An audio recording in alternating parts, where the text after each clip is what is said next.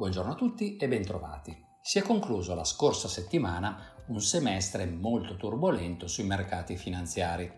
Alla fine di febbraio la diffusione del contagio e le misure imposte dai governi per contenerlo hanno trascinato le principali economie in una profonda recessione. In poche settimane, tra la fine di febbraio e la fine di marzo, i mercati hanno subito eh, perdite di entità e velocità eh, tale da avere pochi se non nessun precedente nella storia. Per darvi qualche esempio, in questo periodo l'indice Standard Poor's 500 ha fatto segnare un meno 33,9%, l'Eurostox 50 meno 35,7%, il FTSE MIB meno 38,9%. Contemporaneamente le obbligazioni corporate hanno allargato i propri spread fino a livelli che si erano visti precedentemente nel 2011 in occasione della crisi dei debiti sovrani. Per quanto riguarda il prezzo del petrolio, si è dimezzato in questa fase. Da un lato per il crollo della domanda a fronte della recessione, ma anche per l'inopportuno braccio di ferro tra Russia ed Arabia Saudita, il cui risultato è stato una situazione di eccesso di offerta di greggio.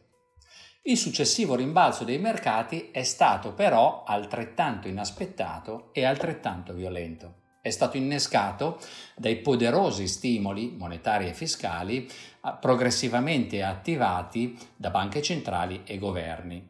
È stato poi sostenuto dall'appiattimento nelle curve di crescita dei contagi, che ha consentito una graduale riapertura delle principali economie.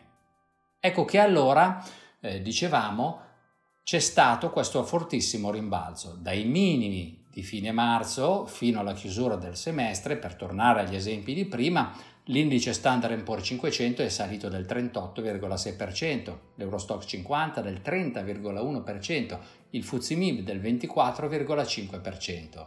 C'è stato un fortissimo restringimento degli spread corporate ed il prezzo del petrolio è salito addirittura del 68,1%.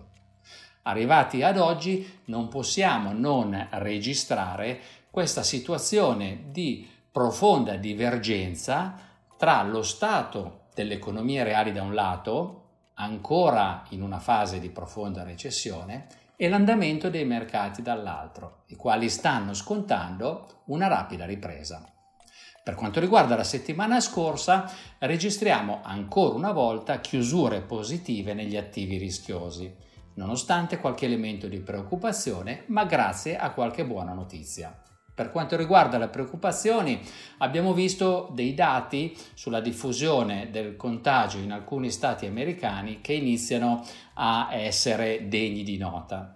Ci sono state poi delle tensioni tra Washington e Pechino, questa volta sono state alimentate dalla decisione cinese di imporre ad Hong Kong una controversa legge sulla sicurezza nazionale. Dicevamo delle buone notizie però, in Cina, in Europa, negli Stati Uniti, gli indici che misurano la fiducia delle aziende si sono rivelati migliori delle attese. Sempre negli Stati Uniti, i dati sul mercato del lavoro hanno sorpreso in positivo gli economisti. I nuovi occupati nei settori non agricoli sono stati 4,8 milioni nel mese di giugno e la disoccupazione è scesa dal 13,3% all'11,1%. Ecco che allora la settimana si chiude con lo Standard Poor's 500 a più 4%, il Nasdaq a più 4,6%, toccando tra l'altro i nuovi massimi storici. L'Eurostox 50 chiude a più 2,8%, il FTSE MIB a più 3,1%, l'indice MSI dei paesi emergenti a più 3,4%. Il prezzo del petrolio, supportato dai buoni dati macroeconomici, ha mostrato un più 5,6%. Per quanto riguarda i tassi di interesse dei paesi core, sono rimasti sostanzialmente stabili, così come sostanzialmente stabile è rimasto lo spread tra Italia e Germania, che si è assestato a 175 punti base. In conclusione, ricordiamo che questa settimana la Presidente della Commissione europea, Ursula von der Leyen, incontrerà il primo ministro britannico Boris Johnson per discutere dei negoziati sulla Brexit un tema questo che può sempre essere fonte di notevoli incertezze. Guardando oltre, sarà solo con il passare delle settimane che scopriremo se l'ottimismo dei mercati si rivelerà lungimirante oppure prematuro. Nel frattempo sarà sempre importante non cadere in un cieco ottimismo indotto dal buon andamento dei mercati, ma piuttosto investire sempre con la massima lucidità. Io vi ringrazio per l'attenzione, vi saluto e vi do appuntamento alla prossima settimana.